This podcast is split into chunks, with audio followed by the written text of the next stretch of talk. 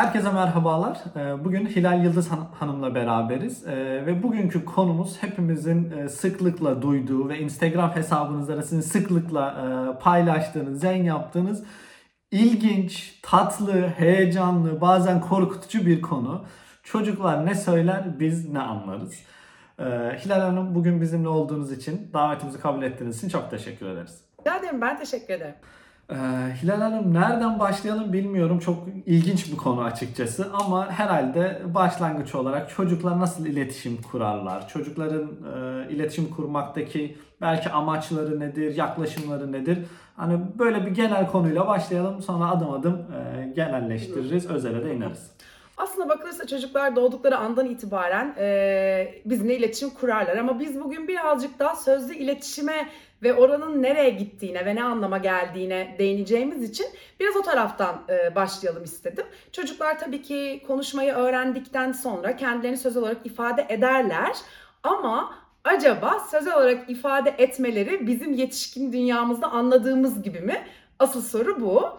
Ee, o yüzden e, onlar bizler gibi duygularını e, söze dökmekte güçlük çekerler. Düşüncelerini, bunları birbirine bağlamayı söze dökmekte güçlük çekebilirler. Dolayısıyla bazen bizim için şaşırtıcı, tanımadığımız, anlamsız gelen davranışlar görebiliriz. E, dolayısıyla çocuklar e, sözel olarak kendilerini ifade ettikleri kadar aslında içlerinde bulundukları durumu ve bize anlatmak istediklerini birazcık davranışlarla ve bazen durarak da ifade edebilirler. E, o yüzden onların bizimle iletişim kurma biçimi çok geniş bir skalada değerlendirmek gerekiyor. Bugün birazcık aslında ona değineceğiz. Anladık. Yani o zaman çocukların ne- dediği evet çok önemli. Bunu belki nasıl dediği, hangi pozisyonda, hangi durumda dediği gibi çok farklı farklı detaylandırmak gerekecek anlamda. Kesinlikle, kesinlikle öyle, kesinlikle öyle. Yani çok değişken var aslında. Evet, evet. Peki şimdi yine genelleme açısından belki karşılaştıracağız muhtemelen ilerleyen süreçlerde. Ebeveynler peki çocuklarla nasıl iletişim kuruyorlar? Yani genel olarak tabii belki idealinden her zaman bahsetmek uygun olmaz ama hani bir ebeveyn nasıl çocuğuyla iletişim kuruyor? Kurmalı kısmına ilerleyen zamanda geçelim. Hı hı. Ee, zaten ideal olan dediniz. Yani ideal olanı anlatmayı biz çok e, sevmiyoruz aslında bakılırsa. Çünkü ideal olan evet kitaplarda var okuyabiliyoruz, görüyoruz. Ama hani gündelik yaşantıda ne oluyor? Biraz buraya bakmak lazım.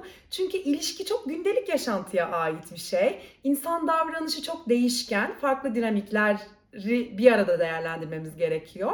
Ebeveynler de tabii ki kendi mizaçlarına göre, kendi tutumlarına göre farklı yollarla iletişim kurabiliyorlar. Ama bizim çok sıklıkla gördüğümüz bir şey var.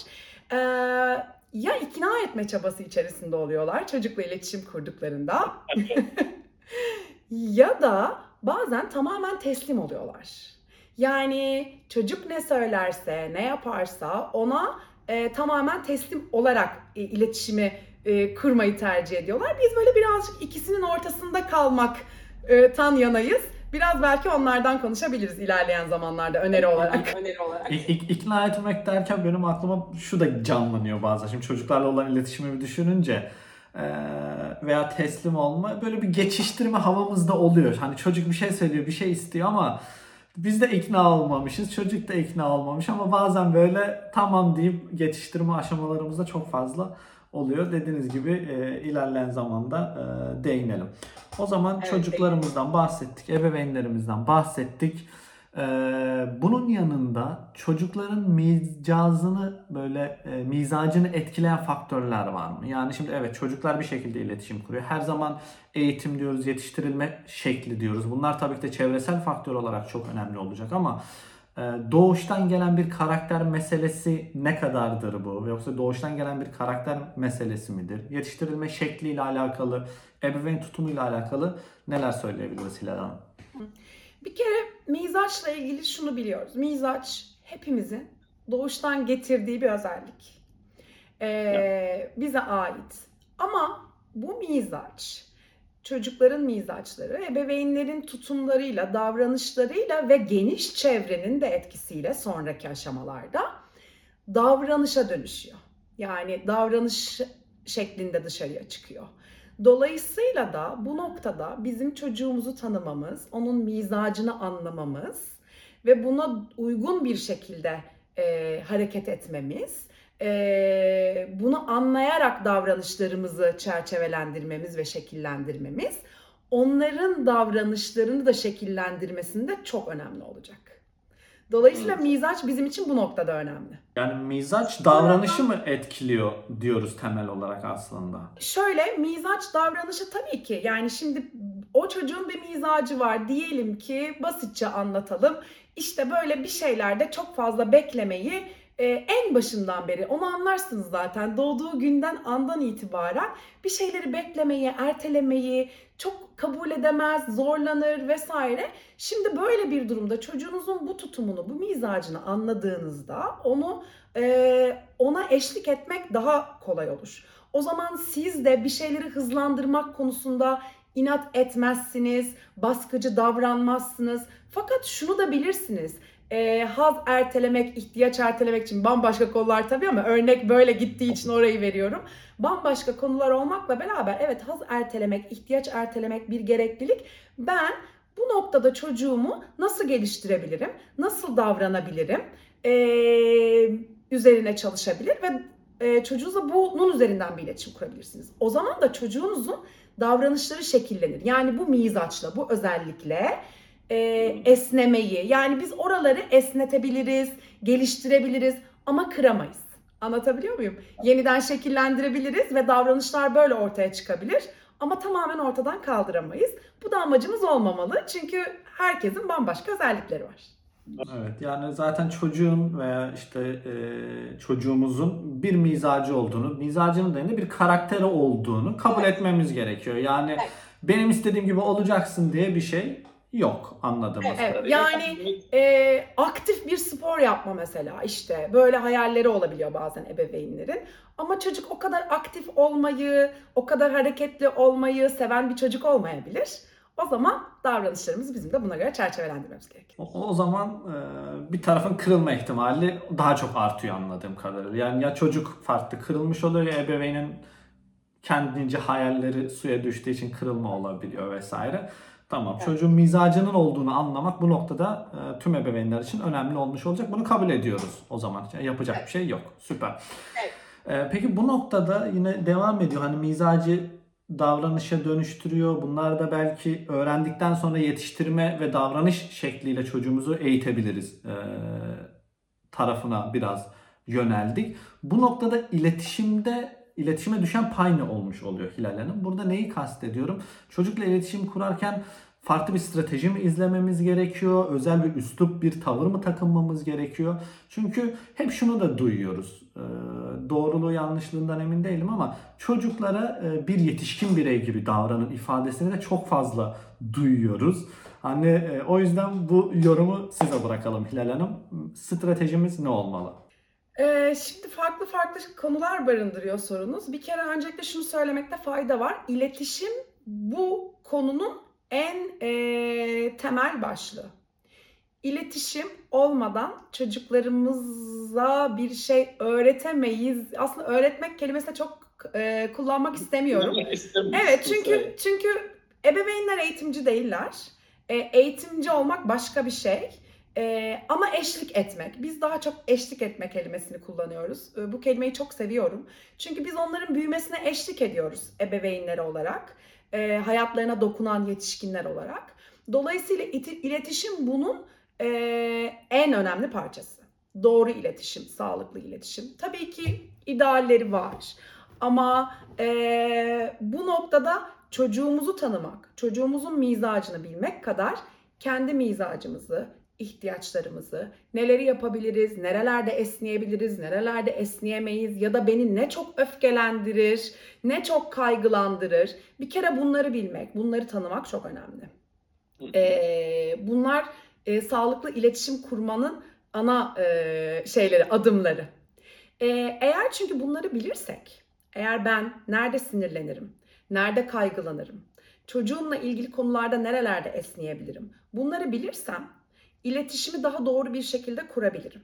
O zaman da çocuğumun taşan duygusuna, zorlandığı duygulara daha iyi, eşlik edebilirim. Ne diyor? Nerede zorlanıyor? E, ya da şu anda zorlandığı durumla ilgili aslında ne yaşıyor, ihtiyaç ne bunu daha iyi gözlemleyebilirim. O yüzden bizim için iletişim önemli. Şimdi önemli bir noktaya daha dokundunuz. Çocuklara birer yetişkin gibi davranın. Yetişkin gibi davranmakla birer birey gibi davranmak arasında fark var. Çocuklar da birer bireydir ama çocuktur. Yetişkin değildir. Dolayısıyla bir yetişkin gibi her şeyi muhakeme edemez. Neden sonuç bağı kuramaz. O yüzden de bizim ona öncülük etmemize ihtiyaç duyar ve hatta bazen fren olmamıza ihtiyaç duyar. Eğer biz bu görevi üstlenmezsek o zaman işte o e, eşitlenme durumu yani ebeveynle çocuğun eşit olduğu bir durum ortaya çıkar. O zaman da sağlıklı bir iletişim olmaz. Çünkü çocuk her zaman sağlıklı muhakeme edemediği için e, hataya daha meyilli olabilir, tehlikeye daha açık olabilir.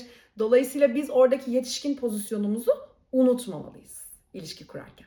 Yani o zaman bu temel strateji olarak düşündüğümüzde, çocukla iletişim stratejisi olarak düşündüğümüzde çocuğun mizacını bilmeyi zaten cebe koymuştuk. Bunun yanında kendi mizacımızı bilmemiz Evet. mükemmel bir şey olacak. Yani ne zaman sinirleniyoruz, nerede esneyeceğiz, önceliklerimiz neler belki.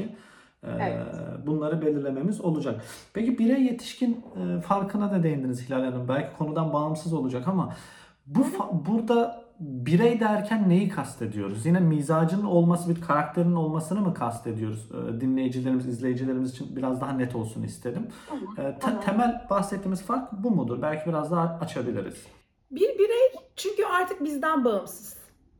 Evet bizim Evet. çocuğumuz ama bizden bağımsız. Bizden bağımsızlaşmaya da gittikçe adım adım daha da e, artarak ilerleyecek. E, o da bir yetişkin olacak. Dolayısıyla kendi başına karar ver, verebilme becerisi, muhakeme edebilme becerisini biz ona öğreteceğiz. Eşlik ederek anlatacağız, göstereceğiz.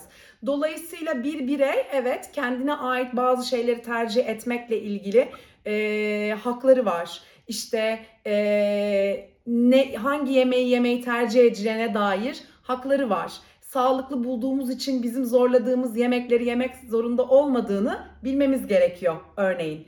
E, ya da e, o e, pantolonla gömleği, o takımı uygun bulduğumuz için giymek zorunda olmadıklarını bilmemiz gerekiyor. Ya da bazen daha önemlisi okulla ilgili bize bir şey anlatmadığında, arkadaşlarıyla yaşadığı şeyleri bize anlatmadığında işte bana anlatman lazım niye anlatmıyorsun gibi zorlamamamız gerektiğini. Çünkü onun da bir özel alanı olduğunu, ihtiyaç duyduğunda size gelmesini e, bilmesinin yeterli olduğunu bilmek gerekiyor. Birey olmak böyle bir şey.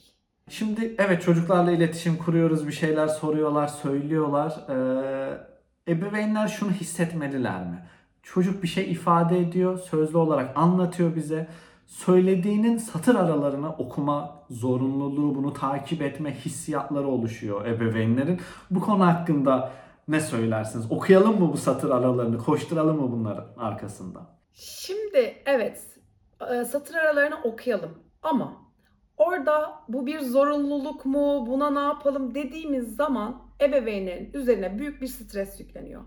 Stresle beraber sağlıklı bir şey yapmak çok mümkün değil. Eyvah şimdi ne demek istedi? Aman acaba yanlış mı anladım? Tedirginliğine zaten girdiği zaman ebeveyn bunu sağlıklı bir şekilde yönetebilmesi artık mümkün değil.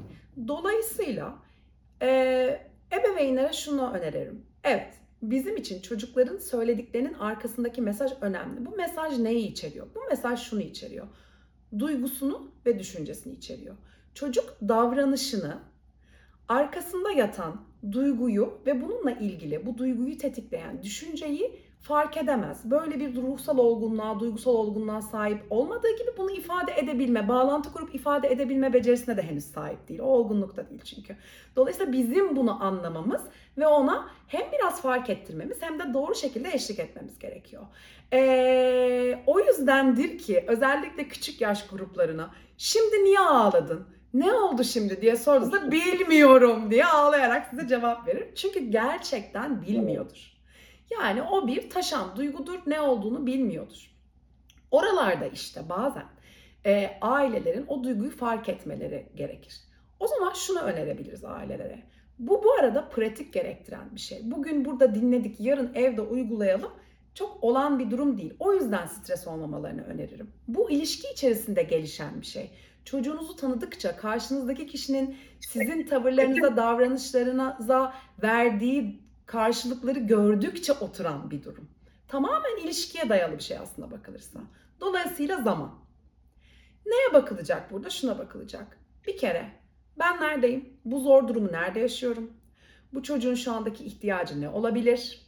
Zorluğu ne olabilir? Fiziksel bir ihtiyacı var mı? İlk önce temel ihtiyaçları tamam mı? Eğer bunlar tamamsa şu anda ne yaşadı? Bundan 5 dakika önce ne yaşadı? Ne tetiklemiş olabilir benim çocuğumun bu zor duygusunu? Ve şu an ne hissediyor olabilir? Hayal kırıklığı mı yaşadı? Öfkelendi mi? Kaygılandı mı? Korktu mu? Bunları yakalamaya çalışacağım. Şundan korkmayın. E, aileler çok korkuyorlar ya yanlış bir şey söylersem. Birincisi her hata tamir edilebilir. İkincisi doğru olmadığı takdirde onlar bizi düzeltiyorlar. Çocuklara şunu sorabilirsiniz. Evet. Ya işte senin şimdi oyuncağın kırıldı. Biraz canın sıkıldı herhalde. Biraz hayal kırıklığı oldu. Ya da biraz öfkelendin. Ondan böyle oldu. Bu kadar. Bunu söyleyebilirsiniz. Çocuk da bunu duyduğunda rahatlayacak. Aa evet ben bu yüzden şu an zorlanıyorum. Evet, yani tam eşlik etmek dediğiniz bu oluyor herhalde artık. Evet. Anladım. Harika.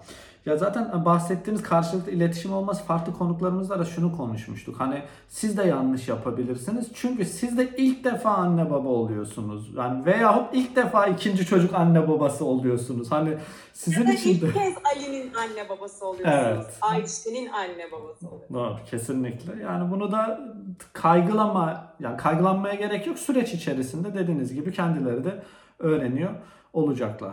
Ee, Şimdi satır aralığını okumakla başlamışken e, temel cümlelerimiz var. Bizim de duyduğumuz, sizin çokça anlattığınız belki ama çocukların ne demek istediğini anlamadığımız. İşte örnek veriyorum. Ben küstüm.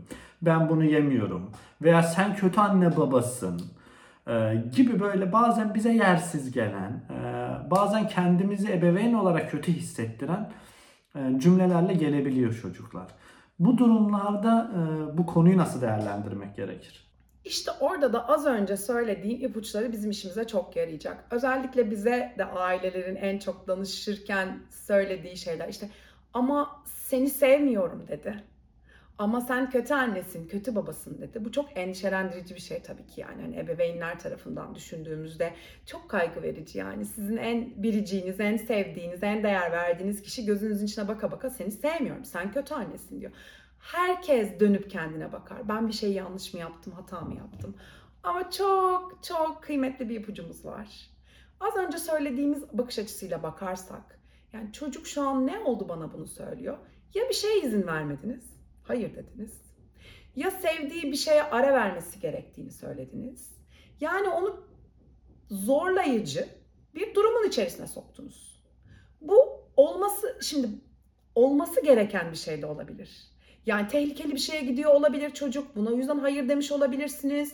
Evden çıkmanız gerekir. Oyundan onu almış olmak zorunda kalmış olabilirsiniz. Bunlar hayatın gerçekleri ve size sen kötüsün diyeceği için bunu erteleyemezsiniz. Dolayısıyla böyle durumlarda çocuğa şunu söyleyebilir aileler. İşte ya şimdi bak oyundan kalktın o yüzden e, biraz bana öfkelendin. O yüzden böyle söylemiş olabilirsin. Hani sorun yok. Ee, bazen öfkelenince böyle şeyler olabilir. Bu arada ben bu cümleleri böyle arka arkaya söylüyorum. Hepsini aynı anda söylemek değil. Herkes kendine ait cümleyi bulsun. Yani bu benim konuşmam. Erhan Bey'in konuşması bir başka olabilir. Ama e, arkada yatanı görmek, anlamak önemli. Bu şekilde karşılık verirlerse o zaman daha anlamlı olabilir. Çocuk da bu yıkıcı, tırnak içinde yıkıcı söyleminin arkasında yatan duyguyla barışır. Aa annem babam benim bu öfkemle başa çıkabiliyor. Benim bu öfkemden korkmuyor. Demek ki öfke bu kadar da yıkıcı bir şey değil. Evet. Öfkenin de yanında çocuğu anladığımızı göstermek aslında hani çocuğa da şey bir yerde e, eşlik etmiş oluyoruz. Bak bana kızgın değilsin aslında. Yaptığım faaliyete, o an yaptığımız şeye sinirlendin, kızdın. Bunun sebebi de buydu. Aslında biraz da bunu açıklamış oluyoruz temelde. Tabii yani davranışımız beğenmedin. Aslında bunu söylüyoruz. Çünkü biz de onlara hep onu söyleyeceğiz. Ben bu davranışı beğenmedim. Yoksa sen benim için çok kıymetlisin. Ama bu davranış beni kızdırmış olabilir. Ne bileyim hayal kırıklığına uğratmış olabilir. Bu- Bunlar doğal. Bunlar normal. Çünkü hep şu an şeyi konuşuyoruz böyle. Çocuk sinirli, çocuk kızgın, üzgün ama ebeveynin de kızgın, sinirli olduğu, hayal kırıklığına uğradığı anlar olacak. Bu aslında söylediklerimiz ebeveynler için de geçerli olmuş oluyor. Yani e, çocuğa dediğiniz gibi kızgın değiliz, yaptığı davranışı uygun bulmuyoruz temelinde bakacağız. Ee, peki Hilal Hanım sizin var mı böyle karşılaştığınız, gördüğünüz, sıklıkla duyduğunuz, size danışılan? Hani bunlardan biraz daha örnek verebilirseniz biraz daha örnekleri arttırmış olalım. Mesela şu son zamanlarda e, tabii ki okul oryantasyon süresi tamamlanmış olsa da okula özellikle ilk kez başlayan ya birinci sınıf olan yani hani anaokulunu bitirip ilkokula geçmiş olan böyle geçiş dönemi yaşayan çocuklar için daha böyle yeni yeni tamamlanıyor oryantasyon diyebiliriz aslında bakılırsa. Ve bizim bu dönemde çok sıklıkla duyduğumuz bir şeydir hemen hemen her yıl. E, ailelere şöyle şeyler gelir çocuklardan işte çok sıkılıyorum okulda ben. Aileler bununla çok panik olurlar. Çok da haklılar. Çünkü bildikleri bir yer değil, gördükleri bir alan değil, içeride değiller, ne oluyor ne bitiyor. Zaten kaygıları var ve bu kaygı bu söylemle hemen tetiklenir. Burada da arkada yatan aslında şudur. Özellikle küçük yaş grubunda ben senden ayrı vakit geçiriyorum ve senden ayrı bazen eğleniyorum. Bu yüzden kafam çok karışıyor, biraz suçlu hissediyorum, biraz zorlanıyorum. Orada kalacak mıyım, kalmayacak mıyım bilmiyorum. O yüzden de biraz karışık duygular içerisindeyim. Bununla ilgili de söyleyebileceği tek bir şey var. Orada sıkılıyorum. Çünkü orada duygu geçişleri çok hızlı oluyor bu alışma sürecinde. Dolayısıyla bunu da bu şekilde ifade ediyorlar. Şimdi yetişkin zihniyle peki biz ne anlıyoruz? Sıkılıyorum dediği zaman çocuk ya bütün gün orada köşede tek başına oturuyor. Hiç kimseyle konuşmuyor. Kimseyle keyif alıcı bir şey, keyif alan bir etkinlik yapmıyor vesaire aslında günün sonunda öğretmenlerden dönüp sorduğumuzda bize gelen bilgi yo bugün arkadaşıyla şunu yaptı bunu yaptı. Evet zorlandığı zamanlar oldu ama gibi. O yüzden bu noktalarda eğer biz bu sıkılmanın arkasında yatan gerçek duyguyu ve düşünceyi bilirsek çocuğu gerçekle sağlıklı bir şekilde yüzleştirebiliriz. Biz ona diyebiliriz ki aa öyle mi? Evet, biraz ayrı kalmak, bütün günü ayrı geçirmek biraz zor. Anlıyorum seni. Ama biliyor musun ben öğretmeninle konuştum. Bugün arkadaşlarına bloklarla da oynamışsın. Çok eğlenmişsin. Mesela. Demek ki bütün gününde çok zor geçmiyor. Bazen eğleniyorsun, bazen sıkılıyorsun. Bu kadar. Biraz gerçeğe çekmek. Ama bunun Biraz- için bizim biraz bunu bilmemiz lazım. Evet yani çocuğa bu konuda eşlik etmek e, inanılmaz önemli oluyor. Dediğiniz gibi zaten daha henüz ilişki kuramıyor, duygularını ifade edemiyor. Yeri geliyor neden sonuç ilişkisi kuramıyor. E, Bu noktada eşlik etmek çok önemli olacak. Ya bir de alakalı mı alakasız mı emin olmamakla birlikte bunun kontrolle alakası olabilir mi? Yani şunu demek istiyorum. Çocuk sıkıldım diyor ama arkasında yatan sebep hep annesi ilgileniyordu. Hep annesi babası eşlik ediyordu bu çocuğa bu yaşına kadar. Ama artık karşıda bir yabancı var ve kendisine o yabancı eşlik etmeye başlıyor. Bu çocukta bir kontrol duygusunun değiştiğini mi hissediyor acaba yoksa farklı bir korkuya mı kapılıyor bilmiyorum. Hani bu duygu geçişiyle de alakalı bir şey söyleyebilir misiniz? İşte az önce söylediğim gibi çok fazla şey var çocuğun o süreçte yaşadığı. Dolayısıyla bunu genelleyici bir zorlayıcı duyguyla dışarıya çıkartıyor. Dediğiniz gibi sizin söylediğiniz örnek de bunun bir parçası. Yani başka bir yetişkinle eşleşmeye çalışıyor. Başka bir yetişkinle günlük yaşantısını ve buna ek olarak grupla beraber, tek değil, grupla beraber adapte olmaya çalışıyor. Bu bir adaptasyon sürecidir. Dolayısıyla burada büyük bir yani tabii ki hemen hemen her duyguyu yaşıyor. Kaygıyı yaşıyor, korkuyu yaşıyor. Ee, bu da bu sürecin parçası. Biz bu duyguların zaten çocuklara şunu anlatmaya çalışıyoruz. Bu duyguların hepsi hepimizde var. Ve bazen bize misafir olurlar. Ama sonsuza kadar kalmazlar. Gelirler, geçerler. Yani bu kadar e, korkacağımız bir durum yok. Bu zor duygularla ilgili. Evet, güzel. Ee, peki şimdi yine çocuk tarafından baktık. Biraz ebeveyn tarafına yontalım Hilal Hanım isterseniz. Ebeveynler idealini yine bir kenara koyduk ama bu durumlarda genel olarak ne yapıyorlar aslında? Yani nasıl tepki veriyorlar? Bu tepkilerde e, siz nasıl yorumluyorsunuz? Aslında nasıl yapılması gerekir? Ee, aslında bir tanesini e, konuşmamızın başında altını çizdik.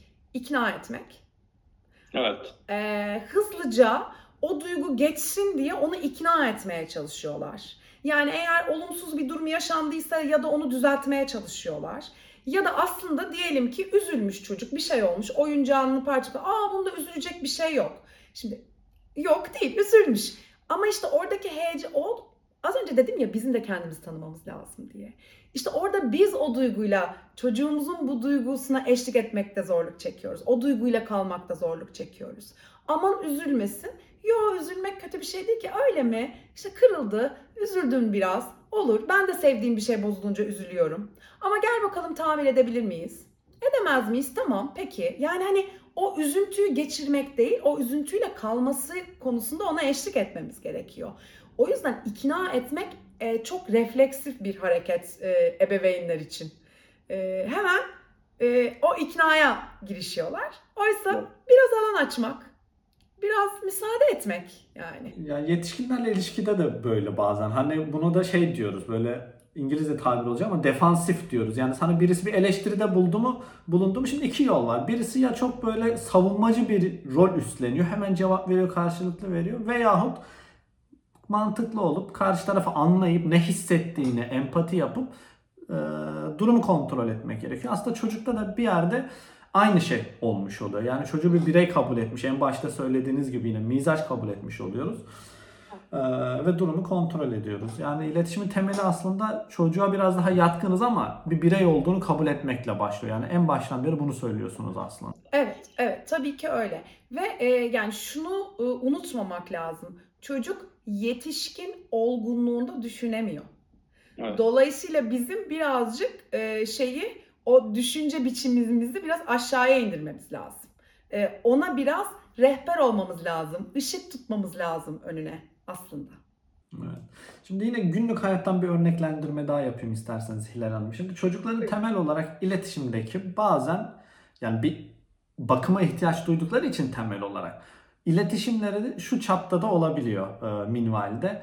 İstediğini alma özelinde oluyor. İşte bana dondurma alalım, şuraya gidelim, şu oyunu oynayalım. Hani bu da belli bir süre sonra e, ebeveynler belki şunu mu hissediyor acaba? Hani manipüle mi oluyoruz biz? Çocuk istediğini almak için artık iletişim kurmaya başlıyor çünkü. Hani bunun hakkında ne diyebilirsiniz? Belki çocuk gelişimi hakkında yorumlar bulunabiliriz. Çocuğa bu durumda nasıl davranmak, iletişim kurmak gerekir? Belki burayı da biraz örneklendirebiliriz. Sağlıklı sınırlar çokça okuyorlardır aileler. Hem e, sosyal medyada hem yani kitaplarda çocuklarla çocuk gelişimiyle ilgili yazılan kitaplarda sağlıklı sınırlar, pozitif disiplin dediğimiz e, şey aslında bunun için var. E, çünkü e, nasıl ki duygularına eşlik ediyorsak çocuk büyü- büyürken e, kendinden başkalarının da varlığını fark etmesi için ona eşlik edecek kişi yine bizleriz. Öncelikle anne ve babaları. Dolayısıyla burada önce kendi sınırlarımızı koymak. Yani neyi yapabilirim, neyi yap, yapmam, yapamam. Şu anda ne müsait ne değil. Ya da onun sağlığı, doğru gelişimi için ne doğru ne değil. Burada belli kriterlerimizin olması gerekiyor. Bu bazı temel kriterler herkes için aynı olmakla beraber bazen de aile dinamiğine göre değişiklik gösterebilir. Dolayısıyla benim ailemin iç dinamiğinde bu kural vardır, bir başkasında yoktur. Bunları yaşlarına uygun şekilde onlara aktarmak ve sınır koymak gerekir. Ee, aksi takdirde çocuk az önce söyledim ya yani fren olmamız lazım. Çocuk duramaz çünkü. Ee, o yüzden de şimdi ama iletişim dediniz orayı iletişimle birleştirmek lazım. Ee, orası bence çok kıymetli. Biz hep söylüyoruz. Ee, kriz anlarında, bu sizi zorladıkları anlarda e, neyi kullanacaksınız biliyor musunuz? İşte o sağlıklı zamanlarda, keyifli zamanlarda kurduğunuz, az önce kur- kullandığım dili kullanarak kurduğunuz iletişimi kullanacaksınız. Eğer siz bunu ilişkinize oturtmuşsanız o zor anlarda çocuklara sınır koymak, sağlıklı bir şekilde sınır koymak da daha kolay olacak. Harika çünkü yani çocuklarla iletişim kurmak, anlamak, satır araları, kendi mizacı, ebeveynlerin beklentileri hepsi birbirine giriyor bu çocuk yetiştirme, büyütme, eşlik etme sürecinde zorlamış oluyoruz. E, Hilal Hanım ben sormak istediklerimin tamamını sordum aslına bakarsanız. Yani siz de çok güzel yanıtladınız. Çok teşekkür ederiz. Yani mizaçtan ikna etmeye, teslim olmaya kadar, satır aralarını okumaya kadar devam ettik. Ee, şimdi belki çok ufak böyle bir iki cümleyle, üç cümleyle özetlemek gerekirse ebeveynlere ne tavsiye edersiniz? Çocuklarını iyi anlayabilmeleri ve sağlıklı iletişim kurabilmeleri adına. Ee, öncelikle şunu söyleyebilirim. Ee, yapılan her hata, her yanlış tamir edilebilir.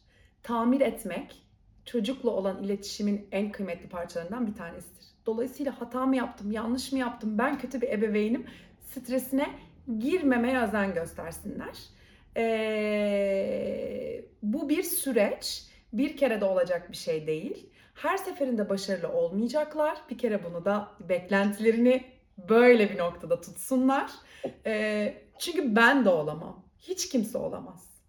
Ee, her seferinde başarılı olamayacaklar. Ama genel çerçevede bu e, bu sakinliği, bu eşlik edebilme becerisini ilişkilerine yerleştirirlerse e, sağlıklı bir ebeveynlik, sağlıklı bir ilişki kurmuş olurlar.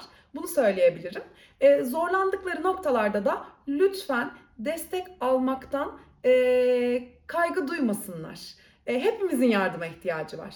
Yani bu onların kötü ebeveyn olduğunu göstermiyor. Bunu bilsinler. Yani hepimiz dediğiniz gibi yardım alıyoruz. Evet nasıl ki işte bir şey yaparken ben bu kısmını bilemiyorum, e, burayı nasıl yapayım demek doğalsa bu noktada da çok doğal. Hilal Hanım çok teşekkür ederiz. Ağzınıza sağlık, sorularımızı yanıtladınız, aklımıza gelen farklı konulara yorumlarda bulundunuz. Ee, Hepsi için çok teşekkür ediyoruz sizlere. Ee, Bugün Hilal Yıldızhan Hanım'la beraberdik. Ee, Çocuklar ne söyler, biz ne anlarız konusunu işlemeye, sorularınızı yanıtlamaya çalıştık. Hilal Hanım sizlere de tekrardan teşekkür ediyorum. Ben teşekkür ederim. Hoşçakalın. Hoşçakalın.